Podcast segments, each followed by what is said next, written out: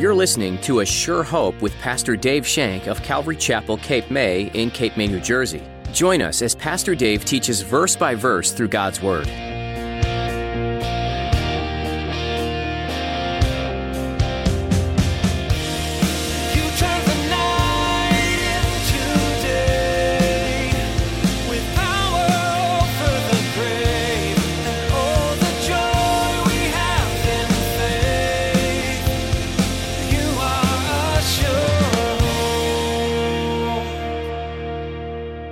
Walk around all day looking for where the boulder's coming from. Humble yourself before a loving, living God who wants nothing more than to have a relationship with you and to bring you into a glorious hope of a kingdom of God. And my promise is to you that it won't make circumstances better. Well, thanks a lot, Dave. That's my promise to you. But it will give you a peace inside of heart, knowing that God is with you in the midst of the circumstance and He works all things together for good. Are you struggling to understand why you're in certain circumstances? As you listen to today's message from Pastor Dave, he urges you to place more of your trust in the sovereignty of God. Know that God sees the whole tapestry of your life and this world. Rest in who he is and in his character. God is good. Now, here's Pastor Dave in the book of Acts, chapter 7, as he continues his message Witnessing Through the Patriarchs.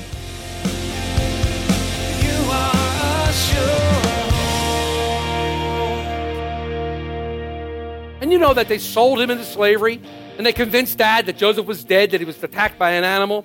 So you see, Stephen is saying, so see, the very beginning of the patriarchs, the very beginning begun on begrudging. People begrudged those that had abilities. And you guys have continued this begrudgery. You have continued this attack upon people who come and tell you things ever since. And you took it all the way to Jesus Christ. You continued this. This is your beginning, patriarchs. You're looking at the patriarchs and going, oh, look how holy they are. Well, you better look at them again. You better study what they did because they begrudged Joseph and sold him. But look at the second part of verse 9. But God was with Joseph. I love through Scripture when you read Scriptures and you're coming across a real rough time, and all of a sudden you come to a part that says, But God. Let me read for you a passage. A passage that the Apostle Paul wrote. You don't have to turn there. I'll turn there for you and I'll read it to you. It's the book of the Ephesians, and in chapter 2, Paul is writing to the Ephesian church. And he says this in chapter 2, verse 1 But you he made alive who were dead in trespasses and sin, in which you once walked according to the course of this world, according to the prince of the power of the air, the spirit who now works in the sons of disobedience, among whom also we all once conducted ourselves in the lust of our flesh, fulfilling the desires of the flesh and of the mind, and were by nature children of wrath, just as the others. Sounds pretty terrible, doesn't it? Sounds like a pretty bad state. And then Paul says, But God, but God, who is rich in mercy, because of his great love with which he loved us, even when we were dead in trespasses, made us alive together with Christ. By grace you have been saved, and raised us up together, and made us sit together in heavenly places in Christ Jesus, that in the ages to come he might show us the exceeding riches of his grace and his kindness towards us in Christ Jesus. But God. I love it when you come to that. I love it when you come to a passage and he tells you all those bad things. This is what you were. This is what you did. This is how you acted. But God. Here he says, you know, the patriarchs were envious of Joseph and they did terrible things to him, but God was with him. God was with him. Here again, Stephen goes and he emphasizes the spiritual presence of God with Joseph. Joseph didn't need to go to a temple to worship God. First of all, he couldn't go to a temple to worship God. He was in Egypt. There weren't any temples there. But God was with him the entire time. Jesus says, I will never leave you nor forsake you. He said that, and that was recorded in Hebrews 13 5. But God was with him. See, that's our promise. That's what we live for God with us. We're going to study in a minute Christ in us, the hope of glory. Unio Mystica, that we learned in the Truth Project. Christ in us, the hope of glory. How wonderful. God's very presence in us. Wow. You know, when we studied the book of Genesis, we talked about types. I don't know if you remember that or not, but we talked about types, that different people in the book of Genesis represent other people in the Bible. And we said that Joseph was a type of Christ. Joseph com- becomes a type of Christ, and we discussed this. And one of the ways Joseph becomes a type of Christ was the way he was treated by his brethren. And that's what I want to point, in, point out now. Remember, Joseph was rejected by his brothers the first time. They sold him into slavery. Christ came to earth he, earth. he came into his own. And what does his own do to him? They rejected him. They rejected him miserably. But look at verse 13. Look at verse 13. It says, And the second time, Joseph was made known to his brothers. I got news for you. If you keep with this type study, if you keep with this type study, Jesus was rejected by the Jews the first time. He was rejected by them, not accepted. But when he returns to establish his kingdom, he will be made known to them. And look what Zechariah 12:10 says. And I will pour out on the house of David and on the inhabitants of Jerusalem the spirit of grace and supplication. Then they will look on me whom they pierced. Yes, they will mourn for him as one mourns for his only son, and grieve for him as one grieves for a firstborn. Zechariah, starting in this chapter, he says, Hey guys, Israel, there's a light at the end of the tunnel. There's a light at the end of the tunnel. The Lord is coming down. A better day is coming. The Lord who will reign as king over the entire earth. God will pour his mercy and his grace out of the entire house of David. House of David represents the Jews, the Israelites. God will pour his spirit out. And he says, These are the special promises I have for you, Israel. You will have my spirit of grace and supplication. Israel doesn't get it. Throughout the years, they've been accursed. Throughout the years, they've been oppressed. You can look back in history how many times they've been persecuted their entire lives. God predicted this. God predicted this persecution. Why? Because they rejected him. They rejected God. But he's saying there's a day coming when all this is going to change. They shall look upon whom they've pierced. David wrote in Psalm 22 that they pierced my hands and my feet. Zechariah says when they look at Jesus, when they see him, they look at him in acceptance and recognition. They realize who he is. The veil that has been on their eyes for so long is torn away, it's lifted, and they recognize the mistake they made. They will receive Jesus as the Messiah. They will look to him in repentance. They'll mourn for him as one who mourns for a son, the firstborn who was killed. What a beautiful picture we get here of Israel coming to repentance for Jesus. That happens when Jesus returns to earth and steps foot on the earth for his millennial reign. Their recognition, their, their recognition and their in, and, and repentance, the receiving of Jesus as the Messiah ushers in a whole new age. It's called the millennial reign. But we can look at this and we get a beautiful picture of salvation for us here. A beautiful picture of salvation. Salvation that is available to anyone who calls upon the name of the Lord, anyone who calls upon the name of Jesus. First of all, it comes by the work of God's Spirit. Salvation comes by the work of God's Spirit.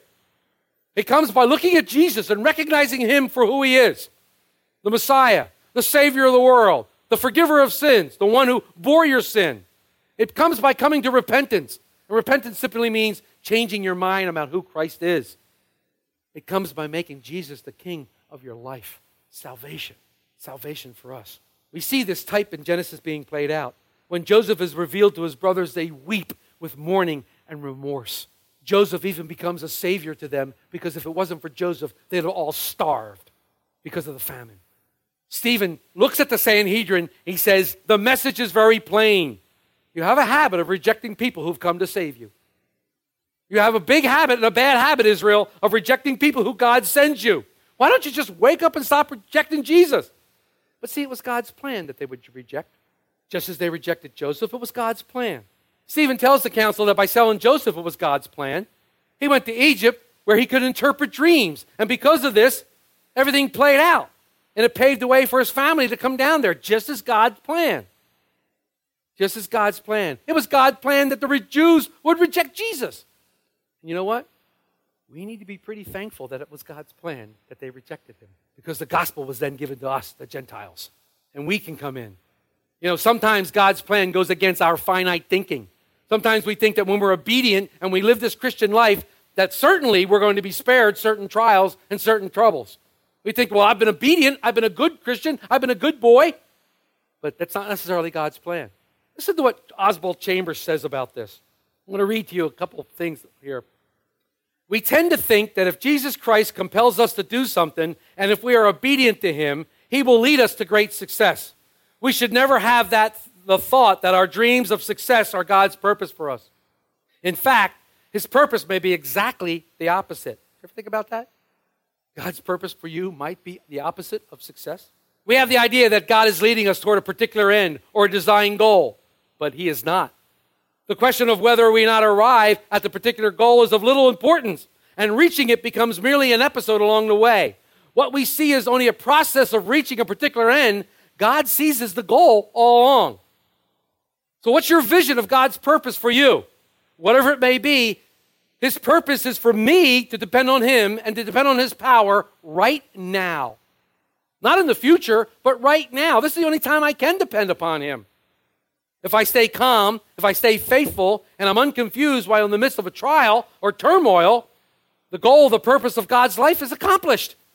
His purpose is the process itself. What He desires is for me to look at Him and see Him walking on the water, see Him calming the storm of my life, see Him in charge of my total life. And He wants me to see that, and He wants me to be assured that He works all things together for good for those that love Him. That's my assurance. See, we're in training. But that training is not for future. That training is for right now. I look at the clock and it's 11:15. I can only trust God, guess what? At 11:15. I can't trust him for 11:13, although I hope I did. I can't look forward and say, "Well, I'm going to trust him today at 3:30 and wait till the watch comes for oh, 3:30. I'm trusting in you right now, God." No. I trust him moment by moment by moment. I walk moment by moment, hour by hour, day by day. That's how my walk is. And I trust in Him every single walk along the way. I'm trusting in a Savior, a loving Savior. His purpose is for me every minute, not in the future. We have nothing to do with what follow when we do obedience, and we're wrong to concern ourselves with it. What people call preparation, God sees as the goal. So just because you're obedient, don't expect God to act in a certain way. God is infinite, and we are finite. His plans are not our plans, His thoughts are not our thoughts. God is sovereign and does those things. Why did call why did God start the nation Israel through Abraham? Because he could. He's God. He's sovereign. God's purpose is to enable me to walk in those storms of life right now. If I have a further goal in mind, I'm going to miss what's happening right now in my life, and I'm going to miss that. If I'm always looking ahead to that goal, for what is my prize? My prize is Jesus Christ. My prize is Him right now in my life, and that's the prize I'm looking for. And that's what Paul says, looking towards the prize of the high calling in Christ Jesus. God wants us there because He wants to be with us, and that's the prize I'm looking for being with God. Because without God, there's no prize. There's no prize. And then Paul says to us in Colossians 1:27, I said we'd get here, to whom God would make known what is the riches of the glory of this mystery among the Gentiles, which is Christ in you, the hope of glory. Unio mystica, we learned in the uh, Truth Project. The glorious mystery of God in us. Huh? We don't know how it happens. We don't know why God would choose to come in and dwell in us, but it does. It's the wonder of this glorious abiding. But this wonder was not clearly revealed in the Old Testament, especially that the Gentiles would abide. Gentiles, we were considered dogs. We were considered barbarians. We were considered outcasts, and the Jews didn't want any part of us. They, they thought us the yuck. They wouldn't even share a table with us, they wouldn't eat with us. We even had our own place in the temple to worship. Even if we were converts, we were still Gentiles. Unio Mystica, God dwelling in the Gentiles? This must drive Israel nuts. It must drive them crazy that the Gentiles are claiming to be children of God. God is revealed in us. He's revealed in us through Jesus Christ. There's a Latin term for the hidden God. It's Deus absconditus. That means God that cannot be clearly seen or known. There's a theological term for the revealed God, and that's Deus revelatus. In Jesus, we have both the hidden God and the revealed God. He's both, and He's in us. Christ in us, the hope of glory. He is our hope. He's the Christian's hope. It doesn't matter how hard I work, it doesn't matter how powerful I am or think I am. It matters on Him. He's the one that counts. It's Him in me, Him giving this, and this is my hope, His abiding presence. And this is what I want. And I got news for you. This is where my peace is. His abiding presence in the midst of the storm is where my peace is. Though the world may fall apart, though I may kick and scream and yell and holler because I don't get my way, but God is still in control and His love never fails. Christ never leaves us, He never forsakes us. We're not alone. Stephen is saying, he makes it quite clear nation Israel, you don't get it. And you know what? Your forefathers didn't get it either. And I, I immediately thought about the United States of America. You know, our forefathers got it. They came here and established a country based on biblical principles. They came here and established a country based on a relationship with Jesus Christ. It's us who don't get it. Our forefathers got it. Now we here in this country are doing everything we can to throw God out. Let's get rid of God. Let's get rid of him off our money, out of our schools, everywhere. Let's just get rid of this God. We're the ones throwing him out. Our patriarchs, the forefathers of our country, wanted God in everything. It's an interesting scripture today that we looked about where Stephen says that there were 75 people that came down to Egypt with the family.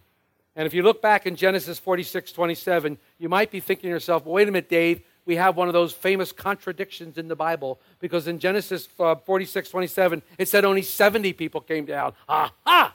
I told you this thing was false. No, Stephen is a Hellenist, and Hellenist is a Greek Jew. Naturally, he's reading the Greek version of the Bible, which is what? The Septuagint. In the Septuagint, it says 75 because they counted all of Joseph's sons and his grandchildren, which were five. Add the five to the 70 that came down in Hebrew, 75. There's no contradiction. Stephen makes this indictment against Israel because they believed in the works of the law, they believed in the rituals and the traditions of men. They believed that the things that made you spiritual and holy were works. They believed this. He says, You've missed it. It's all by faith. So if we try to summarize what we learned, he reminds them that how mean spirited the beginning of the nation was. That these 12 patriarchs, whom you idolized, whom you revered, they were really kind of nasty guys. And you've carried that meanness on now all through your lives.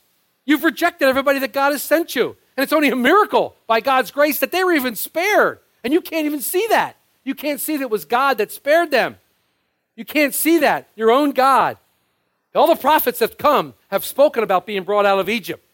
But this was in contempt of God's law you were brought out. And we urge you that, you know what, don't be contempt of the gospel of Christ, Stephen says.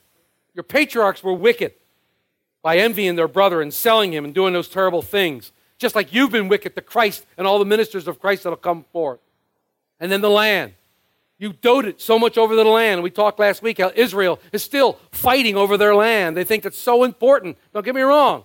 It's important to a point, but isn't the presence of God more important? Israel's lost it, and they're still fighting with it. It's not our home, Abraham said. I'm a sojourner. It's not my home. Abraham, the only place Abraham had in part of the land was what? His plot, his funeral plot. So where did he get to spend death? In the earth, in the land. Big deal. We know he's with God, but that's the only, guy, the only thing he got. The Apostle Paul in 2 Corinthians 1 5 says this For we know that our earthly house, this tent, is destroyed. We have a building from God, a house not made with hands, eternal in heaven. That's what I'm looking for. This old tent, believe me, it's failing, me now. It will continue to fail and I'll eventually be gone, and I'll have a home that's not made with hands. A presence with my Lord and Savior Jesus Christ, and I will be with him forever, Scripture says. Everything Stephen pointed to pointed and answered the question to Israel's problem. He said, Israel, this is your problem. You've rejected your king, you've rejected Messiah, and you've rejected your God. I'm sure that made them very happy to hear that. He said, You think works are going to get you salvation? It didn't work for Abraham. Abraham came by faith. You're working the wrong way. And Israel, every single prophet, every single deliverer, every single person coming, including the Savior of the world, guess what? You rejected. And he said, and you continue to reject today. Let me close with a parable that Jesus taught about this very subject. A parable that can be found in Luke 20, verses 9 through 18. I'm going to read it. It's the parable of the wine dresser. And see if this doesn't ring a bell. And can, you can clearly see who Jesus is talking about here. A certain man planted a vineyard, leased it to wine dressers, and went into a far country for a long time. Now, at vintage time, he sent a servant to the wine dressers that they might give him some of the fruit of the vineyard. But the wine dressers beat him and sent him away empty handed. Again, he sent another servant, And they beat him also, treated him shamefully, and sent him away empty handed. And again, they sent a third, and they wounded him and cast him out. Then the owner of the vineyard said, What shall I do? Ha! I will send my beloved son. Probably they will respect him when they see him. But when the wine dresser saw him, they reasoned among others, saying, This is the heir.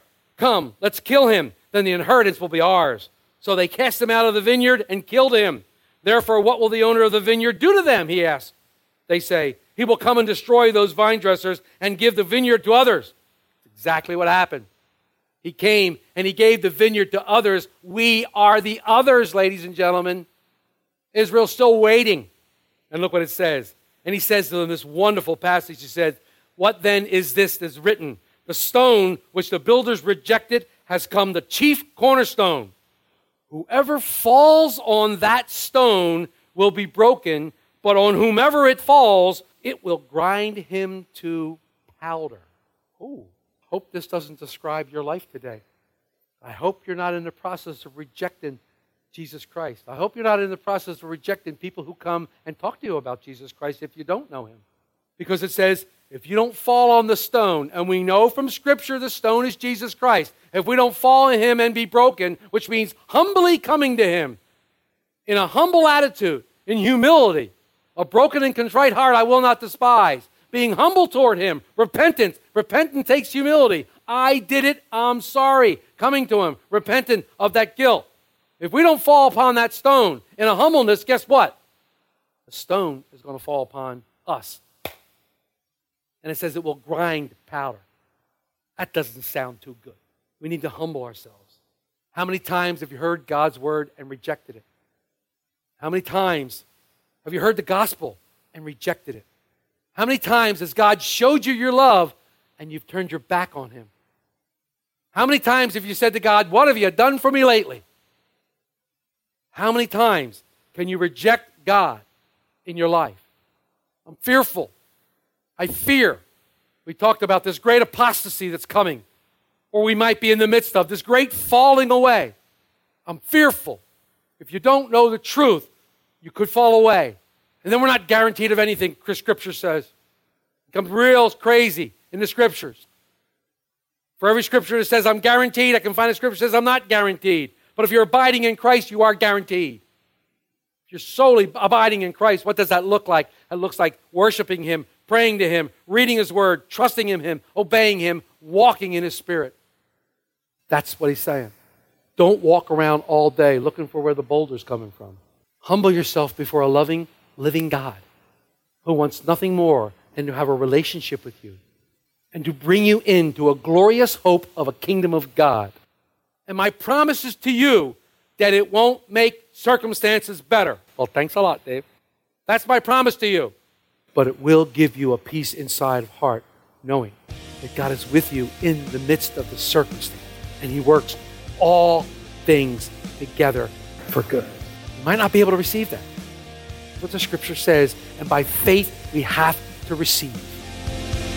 You are a sure hope. You've been listening to A Sure Hope Radio with Pastor Dave. Pastor Dave comes to us from Calvary Chapel, Cape May, in Cape May, New Jersey. In today's message, Pastor Dave is in the book of Acts. In this book, you'll hear about many people who had been eyewitnesses of Jesus' life, death, and resurrection. They were now going to tell others about Jesus, and many were coming to a saving faith. If these disciples were just following some flash in the pan rabbi, they wouldn't have been so eager to risk their lives for the sake of telling about this good news. No, it's because they saw it lived out and they saw the greatest miracle of all happen Jesus dying and then rising again. What an incredible time to live. So, when you're facing opposition and persecution for following Jesus, remember that these disciples did too, and they were willing to face the ramifications for such faith. If you're wrestling with what this means to have a saving faith, we'd love to seek God in prayer with and for you. You can email us your requests at info at capewatchradio.com. If you'd rather call, we can chat with you on the phone too. Our number is 609 884 5821. That phone number, once more, is 609 884 5821.